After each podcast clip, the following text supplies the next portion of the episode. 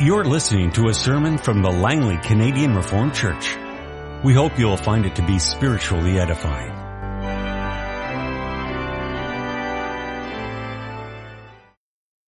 Let us now open the Word of God first to Luke chapter 4 verse 38 through 44. Jesus left the synagogue, this is the synagogue in Capernaum, and went to the home of Simon. Now Simon's mother-in-law was suffering from a high fever, and they asked Jesus to help her. So he bent over her and rebuked the fever and it left her. She got up, at once and began to wait on them. When the sun was setting, the people brought to Jesus all who had various kinds of sickness. And laying his hands on each one, he healed them. Moreover, demons came out of many people shouting, You are the Son of God. But he rebuked them and would not allow them to speak because they knew he was the Christ. At daybreak, Jesus went out to a solitary place. The people were looking for him. And when they came to where he was, he tried, they tried to keep him from leaving them. But he said, I must preach the good news of the kingdom of God to the other towns also, because that is why I was sent. And he kept on preaching in the synagogues of Judea. Let's now turn ahead to the letter to the Romans, and we'll read that passage which ends with the same exhortation we heard a few moments ago. So Romans 1, the verses 8 through 17. Just as the Lord Jesus said that he came to preach the gospel, so the apostle Paul, as a true disciple of Christ, says the same. Romans 1 verse 8. First I thank my God through Jesus Christ for all of you, because your faith is being reported all over the world. God, whom I serve with my whole heart in preaching the gospel of his son, is my witness, how constantly I remember you in my prayers at all times, and I pray that now at last, by God's will, the way may be open for me to come to you. I long to see you so that I may impart to you some spiritual gift to make you strong. That is, that you and I may be mutually encouraged by each other's faith. I do not want you to be unaware, brothers, that I planned many times to come to you, but have been prevented from doing so until now, in order that I might have a harvest among you just as I have had among the other Gentiles. I am obligated both to Greeks and non-Greeks, both to the wise and the foolish. That is why I am so eager to preach the gospel, also to you who are at Rome. I am not ashamed of the gospel, because it is the power of God for the salvation of everyone who believes, first for the Jew, then for the Gentile. For in the gospel, a righteousness from God is revealed, a righteousness that is by faith from first to last, just as it is written, the righteous will live by faith. Let us open our Bibles one more time now to Mark chapter 1. The text this afternoon is the verses 29 to 39. But let's not just skip over the verses 21 through 28. So let's read those verses all together. In the verses 21 to 28, the emphasis is on the authority of Christ, His authority in His teaching. In the synagogue, he, he takes the regular place that Jewish adult males would take and he, after the scroll is read, he expounds on the scriptures and he teaches as one who has authority. Then he drives out demons with authority.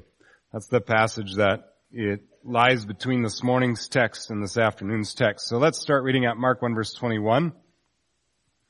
They went to Capernaum, and when the Sabbath came, Jesus went into the synagogue and began to teach.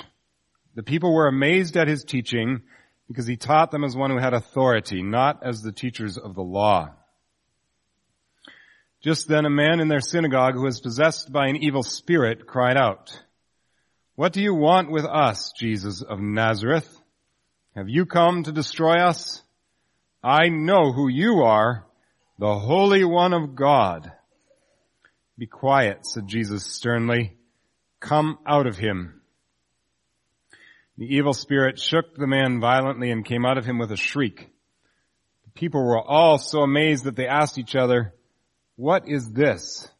A new teaching and with authority. He even gives orders to evil spirits and they obey him. News about him spread quickly over the whole region of Galilee. And now this is our text for this afternoon, starting at verse 29. As soon as they left the synagogue, they went with James and John to the home of Simon and Andrew. Simon's mother-in-law was in bed with a fever, and they told Jesus about her. So he went to her, took her hand, and helped her up. The fever left her, and she began to wait on them. That evening, after sunset, the people brought to Jesus all the sick and demon possessed. The whole town gathered at the door, and Jesus healed many who had various diseases. He also drove out many demons, but he would not let the demons speak because they knew who he was. Very early in the morning, while it was still dark, Jesus got up, left the house, and went off to a solitary place where he prayed. Simon and his companions went to look for him, and when they found him, they exclaimed, Everyone is looking for you. Jesus replied, Let us go somewhere else, to the nearby villages, so I can preach there also. That is why I have come. So he traveled throughout Galilee, preaching in their synagogues and driving out demons. Brothers and sisters in the Lord Jesus Christ, People like to be known for who they really are. Sometimes our own picture of who we are and other people's picture of who we are aren't the same. But we want people to know us for who we are or who we think we are. And so suppose that the local newspaper printed the proceedings of a trial and somehow you were one of the witnesses and your testimony was included in there your name was included, and the rest of the world had this little window into your life. And it was a negative window. It didn't really show who you were. It made it seem like you weren't very trustworthy. And you would just want to write a little autobiography and send it into the editor and say, please publish this. This is who I really am. I don't want to be known by second and third hand evidence and so on. Well, that is one of the ways we're going to come into our text this afternoon. There's another way that we can understand it quite well in the Canadian Reformed churches. And this has to do with playing Dutch bingo. And let me explain uh, in case you didn't grow up in the Canadian Reformed churches, you might not understand what I mean, but you've probably encountered it. Many of the members of these churches are of Dutch extraction and spread across Canada. Now, that's a blessing. If you travel across Canada, you can stop at another faithful church of our Lord Jesus Christ. If you have friends that want to go to another town and you say to them, hey, I not only know a, a church there that's faithful to God, but I can tell you the names of some people who might even put you up for the night and so on. It's a close-knit community. But the problem arises when somebody new walks in the door here and we don't know who they are. So Dutch bingo starts. If their last name is Dutch, then the game begins. Are you related to so and so? Oh, did your uncle live there or have that business and did you immigrate from there and do you know this person and so on? Now there are obvious dangers with this approach. Number one, when we can connect someone to others, that often seems to be sufficient. Oh yeah, okay, now I know who you are. Done. Hi. See you later. And people don't want to be known just by who they're connected to. And problem number two, what about when someone's last name isn't Dutch? What do you say next? How are we going to get to know them? Because we can't play our little game. And then they get, you, you get a puzzled look on your face because their last name is Brown. And number three, as we said, every person likes to be known for who they are, not just who they're connected to. And every person is unique. They have their own character, their own likes and dislikes. And Dutch Bingo has the danger then of basically judging who they are without really knowing them, compartmentalizing them, and knowing them based on relatives, family, and connection set. It's really not fair, is it? It's not how you want to be known. It's not helpful for outreach. And it runs the risk of suggesting to people that our earthly familial connections are more important than the heavenly and spiritual family of faith. Well, keep this in mind now as we enter our text this afternoon. There's a problem. It's there in Mark 1 verse 21 to 28, which we're not focusing on right now. And it led Jesus to say to this unclean spirit, be quiet. Be quiet. Come out of him. And it happens in our text again today. He would not, it's verse 34, let the demons speak because they knew who he was. And Jesus had to face this problem early on in his ministry that people didn't and, well, almost couldn't unless they really soaked themselves in the scriptures and were truly led by the Spirit, couldn't really know him for who he was. Isn't this Joseph's son, they would ask? Isn't he from Nazareth? Carpenter? And the religious leaders in Judea never got over that. They never let go of it. Can anything good come out of Nazareth? That's the way that they identified Jesus. And then additionally, if the demons spoke, and the pe- people believed what the demons said, which on itself was correct, you're the Holy One of God.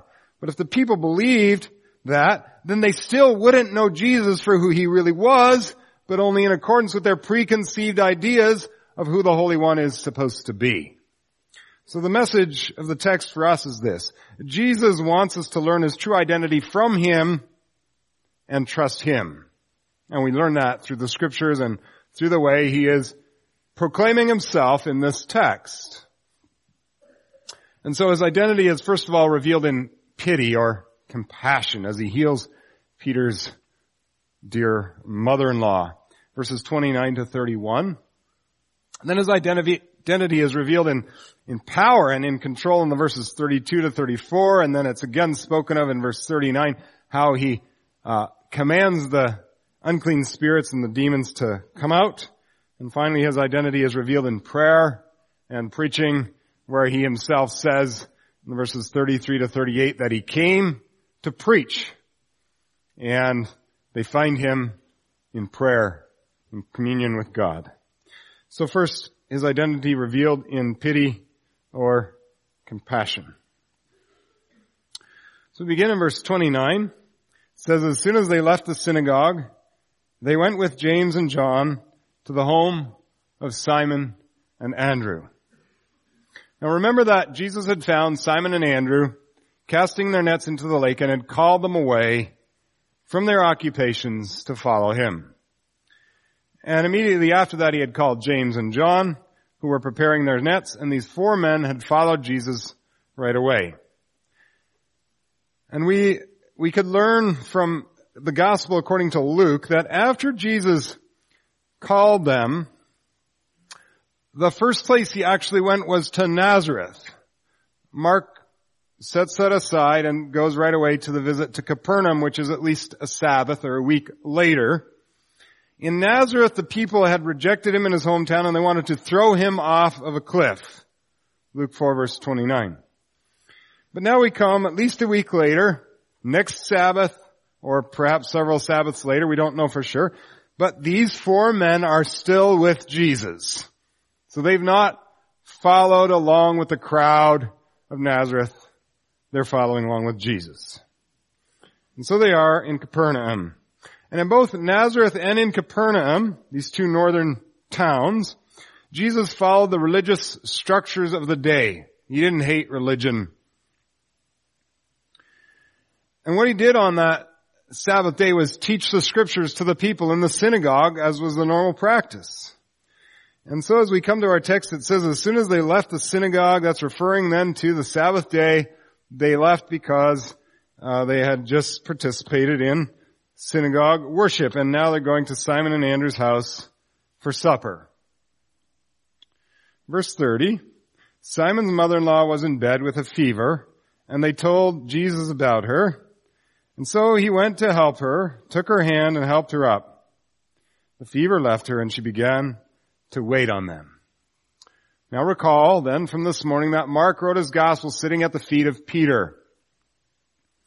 And Peter relates a very personal experience of what might seem like a small thing. His mother-in-law was in bed with a fever. But in ancient times, these things were not so well understood. A fever might well not be treatable, might well lead to death, or might not. Luke the physician writes that she had a high fever. So this is a fairly serious fever. It's evidently uh, so serious she cannot get up to serve her guests. But it doesn't seem as though they expect that she's going to die.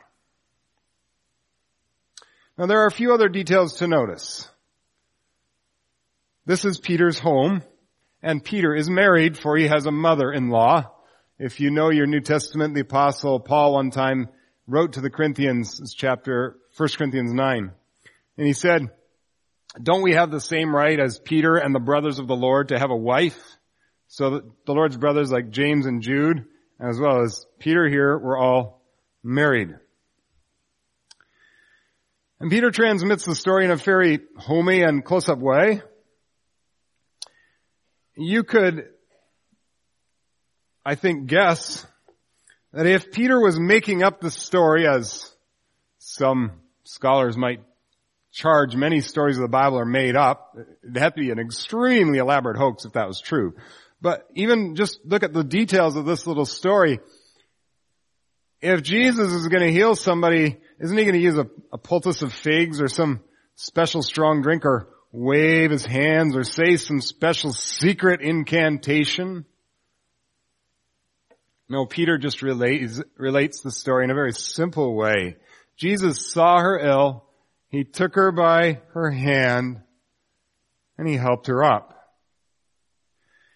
When you look carefully at this sequence of events in verse 31, he took her hand, he helped her up, but as far as the text is concerned, she still has a fever. Then it says the fever left her. So the fever leaves her as she's getting up or after she gets up. But part of this is that the Lord requires of Peter's mother-in-law faith. She could have pulled her hand back and said, no, no, no, no, I don't feel good. But she had to just trust that Jesus was helping her up and, and there had to be this, this pull. Physical, but also, uh, a mental, spiritual pull that she just trusts in Jesus and gets up. And the miracle shows Jesus' power over the fever, but the emphasis of the text is not simply power, but pity and compassion, even for such seemingly small things as a fever. So this is not an unclean spirit as we already could find in the verses 21 to 28, which had just happened in the synagogue. It's not an unclean spirit. She's simply suffering a, a fever, maybe 104 degrees. And Jesus is moved to compassion even for the somewhat minor troubles of our life. Look at what he did for Peter's mother-in-law. Jesus also cares that she was unable to carry out her God-given tasks. As soon as she is up, says she began to wait on them. And those aren't wasted words. She began to wait on them because that's what she wanted to do and that was her God-given task. She was going to serve them food and drink. And what a privilege she had to serve the Lord Jesus himself. And if you will think about this for a moment, she might well have said no. She could have said to Jesus, why are you setting foot in my house? You took my son-in-law Peter and his brother Andrew and you took them from their regular occupation and you're going to go traipsing all over the countryside talking in synagogues and making a big show or something like that. Aren't you just from Nazareth, she might have said? But she doesn't. She shows some faith, for she cares for their needs. You see that she's already coming to know Jesus for who he is. And this is the challenge for this household. They need to decide for themselves who Jesus is. Just a week or perhaps a few before, he was on the verge of being cast off a cliff by one of the neighboring towns. But they have to decide for themselves who Jesus is. They find out that he's not a sword wielding fighter, but he's the gentle healer. And they learn it directly from Jesus and this builds up their trust in him. And our calling, brothers and sisters, is to receive Jesus just as the scriptures teach us. Not as a political organizer, not as a magician, but as the gentle healer. He came with compassion. The Lord Jesus came to fulfill, and He did fulfill Isaiah 42. A bruised reed He will not break, and a smoldering wick He will not snuff out. The Lord Jesus loves you with a deeper compassion than we can find on earth. Don't ever forget that, but trust Him in your most difficult and unhappiest days. He reveals himself in pity and compassion. Now he also, when he wants us to learn his true identity, reveals himself in power and control. So we come to verse 32 and 33. That evening, after sunset, the people brought to Jesus all the sick and demon possessed. The whole town gathered at the door, and Jesus healed many who had various diseases. Now recall that this has been the Sabbath day. And we have to remember that for the Jews, the Sabbath day ends when the sun goes down. They started observing Sabbath Friday night when the sun went down. They finished Saturday night when the sun goes down. And so they wait till the end of their day of rest, their Saturday. And once it's over, they grab the beds and they help the sick hobble along and they bring them all to Jesus. And this is a long time ago. They don't have electricity. They don't have street lights, so they're coming by moonlight. They're coming with torches aloft. And it's quite a sight to see them all streaming to this one house in their town. They knew what Jesus had said and done in their synagogue earlier before the sun went down on the Sabbath. And they've surely also heard that he has shown his tender compassion to Peter's mother-in-law. So they come in confidence to the gentle healer and they gather at the door of the house, it says, shows that there are too many for them to all fit inside. And these people too learn from Jesus how compassionate and gentle is. He takes pity on them. They also see his power. Their sick are made well in an instant. For some of them, Jesus used touch. That's what Luke tells us in chapter 4. But he also used his voice, and the text of Mark emphasizes his voice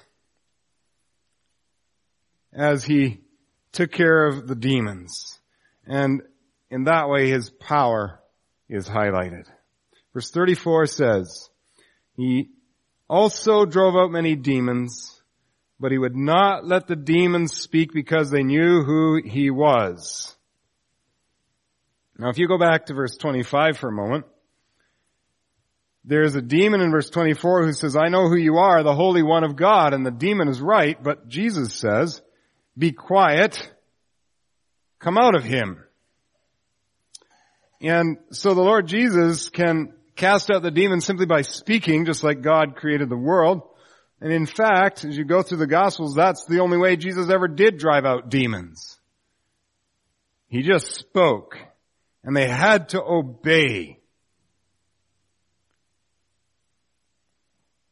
Jesus especially exerted his power in this case because Satan seems to have surrounded the Lord with demons. And Satan, remember what James writes, the demons believe and shudder. They know the Bible. It's public knowledge. Demons know what's in the Bible. They know what it said in the Old Testament. And there are unclean spirits around, observing, giving reports to Satan. And so when Mary and Joseph took their child to the temple and Simeon rejoiced and Anna sang in praise of God. A demon could report. Messiah has been born. And so Satan could move Herod to try and kill all the baby boys of Bethlehem. And after that, Satan had infiltrated many people in Galilee with demons. It's, it's really remarkable. These, these are relatively small towns. Nazareth, Capernaum, they're just up north. Little towns. And people are bringing multiple demon possessed people to the door. In verse 39, we read that he traveled throughout Galilee preaching in their synagogues and driving out demons. So all throughout Galilee, Jesus encounters demons. And the people of that time were therefore looking for healers who could actually cast out these demons and Jesus shows his power over them by doing just that. And so God has a way of working good out of evil. He's going to make something good out of these demons possessing people by allowing the Lord Jesus to show the true reason for his coming. So God has created an opportunity for Jesus to show what it means that the kingdom of God is among you. He came to show, as the apostle Paul said in Ephesians 6, our, our struggle is not against flesh and blood, but against the rulers, against the authorities, against the powers of this dark world, and against the spiritual forces of evil in the heavenly realms. So he showed us that he defeated these powers. And Jesus shows his force over these powers, shows his power over them by even forbidding them to speak as we read. He would not let the demons speak because they knew who he was. So Jesus would decide how and when and where his identity would be announced. And so this thing that happened in verse 25 where Jesus said to the unclean spirit, be quiet, happens again in verse 34. He wouldn't let them speak.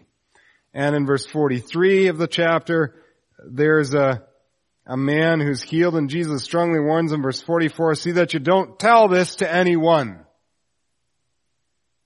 And there are reasons for this. In the case of the demons in particular, the demons are identifying Jesus by name. And in the world of the dark, darkness, the dark powers, having the name and saying the name together with a curse is supposed to give a certain power over the named person or being. So the demons are using Jesus' name, suggesting they might have power over him. Jesus will not let that happen. But there's another societal reason at work here. And it's that the people had false expectations. And we can be sure that the demons had played a role in this over the decades and the centuries prior to Christ.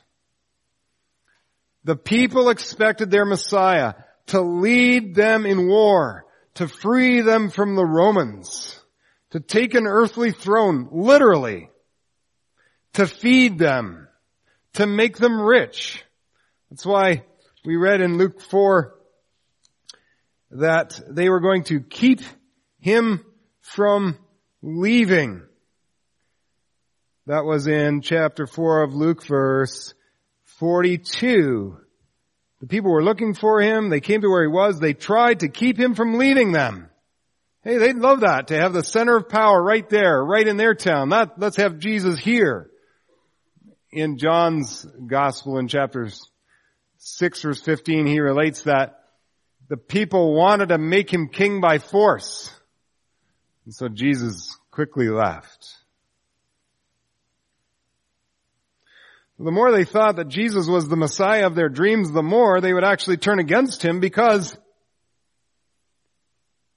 well, instead of giving them riches, here he would call them to repentance and tell them to give all their goods to the poor. And what good was healing their sick if they were still ruled by a foreign power?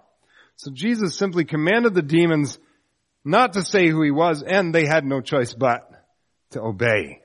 So the question here is, from whom and at what time And by what means will the people learn who Jesus really is? This is very remarkable. Think about what a demon does. When someone is possessed by a demon, they lose control at certain times over their thoughts, their tongue, their speech. And so demons are those beings which control the mind, they infiltrate the heart, and they control the speech of a person. And Jesus says, be quiet, and they can't do a thing about it. He's the true Messiah, but the people do not yet know it. He reveals himself with the power to draw demons out of poor souls and throw them away without even allowing them to speak. This is truly astonishing. And when Jesus does this and reveals himself in this way, he calls for our faith. Jesus wants us to accept him just as he reveals himself as the Jesus of power and control. He wants us to learn his true identity from him and trust him. Some people today fear demons. There are demons around. There are.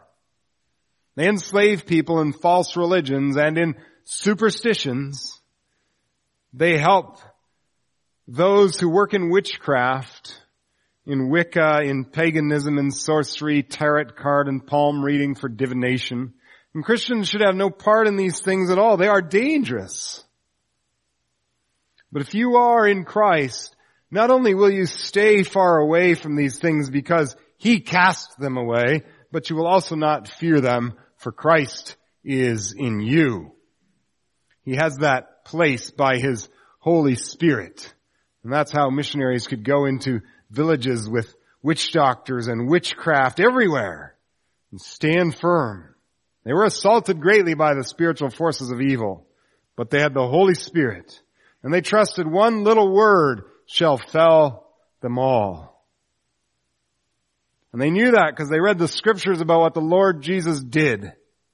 He has might and power and control over them, and that's who he is. As the Son of God, he has defeated them and he wants us to learn his true identity from these actions of his. So we can fish for men in the confidence that the Spirit can overcome even the darkest soul.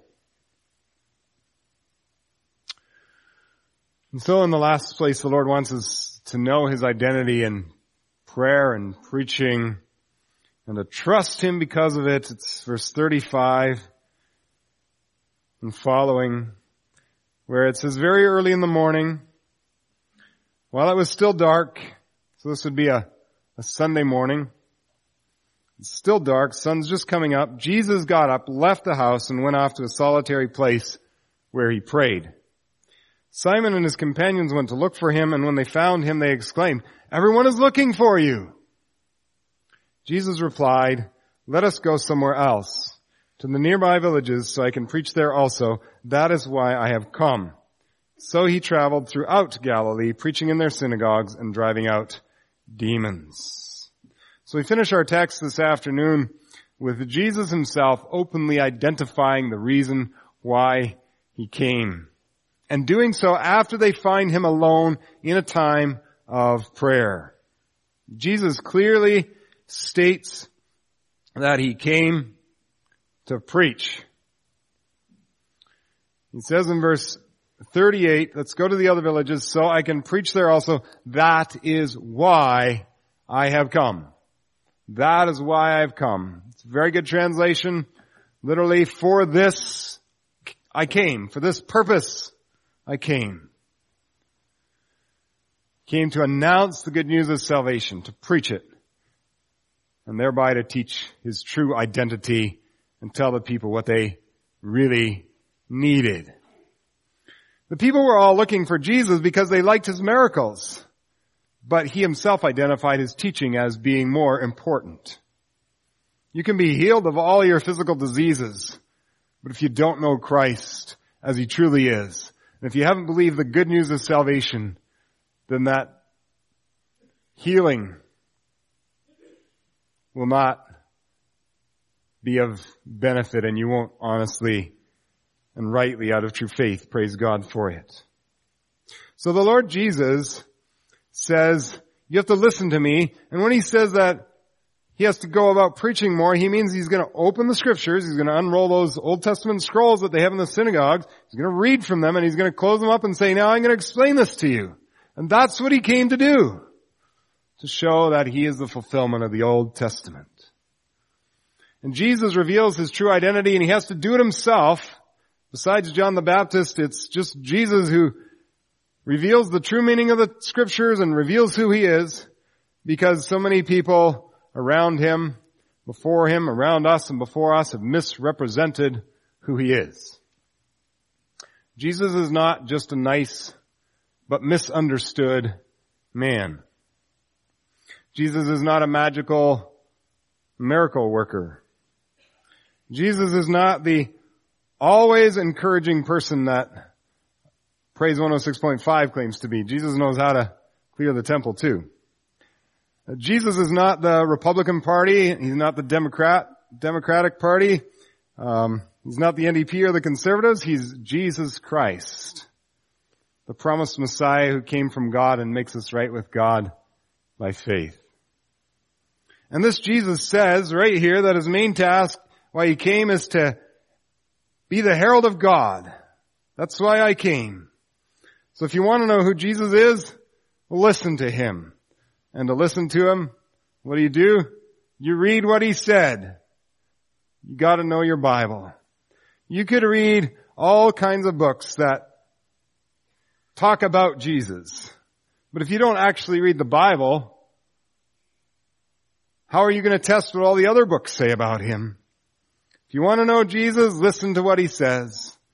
He wants you to know firsthand and since this is inspired by the Holy Spirit, this is firsthand knowledge of Jesus Christ. It's His Holy Spirit. So study your Bible and pray to know your Savior. Indeed, Jesus himself is found praying. He's found praying because he's just been busy explaining the scriptures, casting out demons, healing diseases, and this requires that he stay in constant communion with his Father to draw on his Father for strength. And so there he is, praying all alone, entirely depending on God for his earthly work. And this also teaches us who he is. Jesus has a perfect communion with God. And the closeness that, to God that we want, that we should desire, it's only available in the Lord Jesus. That's the perfect communion of a human being with God. It's the Lord Jesus Christ. And no one on earth has ever had such a perfect communion with God, and that's why we always ask God to fill up what we lack by filling it up with what Christ has been and is for us. So even the strength for prayer that we need comes from the Lord Jesus Christ. Here's the mighty Messiah who can forbid demons to speak, and yet here he is. As human as you and me, praying, relying on his Father for all his words and actions. And so here's Jesus who perfectly lived everything that you're called to live, and then beyond that fulfilled the special role that was for him as Messiah to save us. So here's our Lord Jesus. Perfect and focused, loving and compassionate, powerful and commanding. Jesus isn't asking us to believe in Him so that we can see miracles and get special words from God whispered in our ears. He's asking us to believe in Him because we have come to know Him based on His own words recorded in Holy Scripture and because we commune with, Him and His Father in prayer. So Jesus wants us to know His true identity from Himself. Don't rely on others. Go and find out for yourself. Open this Gospel of Mark yourself and read it. Check the cross references. Go through all the Word of God. Check up on what has been proclaimed about Jesus Christ today. Has Jesus been presented to you as He Himself is and was? Is this Jesus, the compassionate, the powerful, the prayerful, and the preaching Savior? Is this Jesus who loves us and our children and has compassion even when we have a cold or the flu or a bad headache? Is this Jesus, the one who meets our most serious needs? Is this Jesus who knows us inside out and knowing even our sinful nature, then gave his life of obedience and suffering to save us forever? Is this Jesus healing the sick, controlling the demons, having communion with God in prayer and announcing God's kingdom and God's power come to earth in himself and now present everywhere by the Spirit of God. Is this Jesus? This should be Jesus for you and this should be Jesus for everyone. He's the Christ, the Messiah of God. He came, He saw, and yes, He conquered, not the Romans, but way better the devil. And that's his true identity. He has revealed himself to you in that way so that you would trust him as he is. And so trusting him as he is, brothers and sisters, go out now and pursue the big plans that God has for you. Do his will, his revealed will in all your tasks, in your personal devotions, in your family life, in your church and serve this exalted Jesus. Amen. This has been a sermon from the Langley Canadian Reformed Church. For more information, please visit us on the web at www.langleycanrc.org.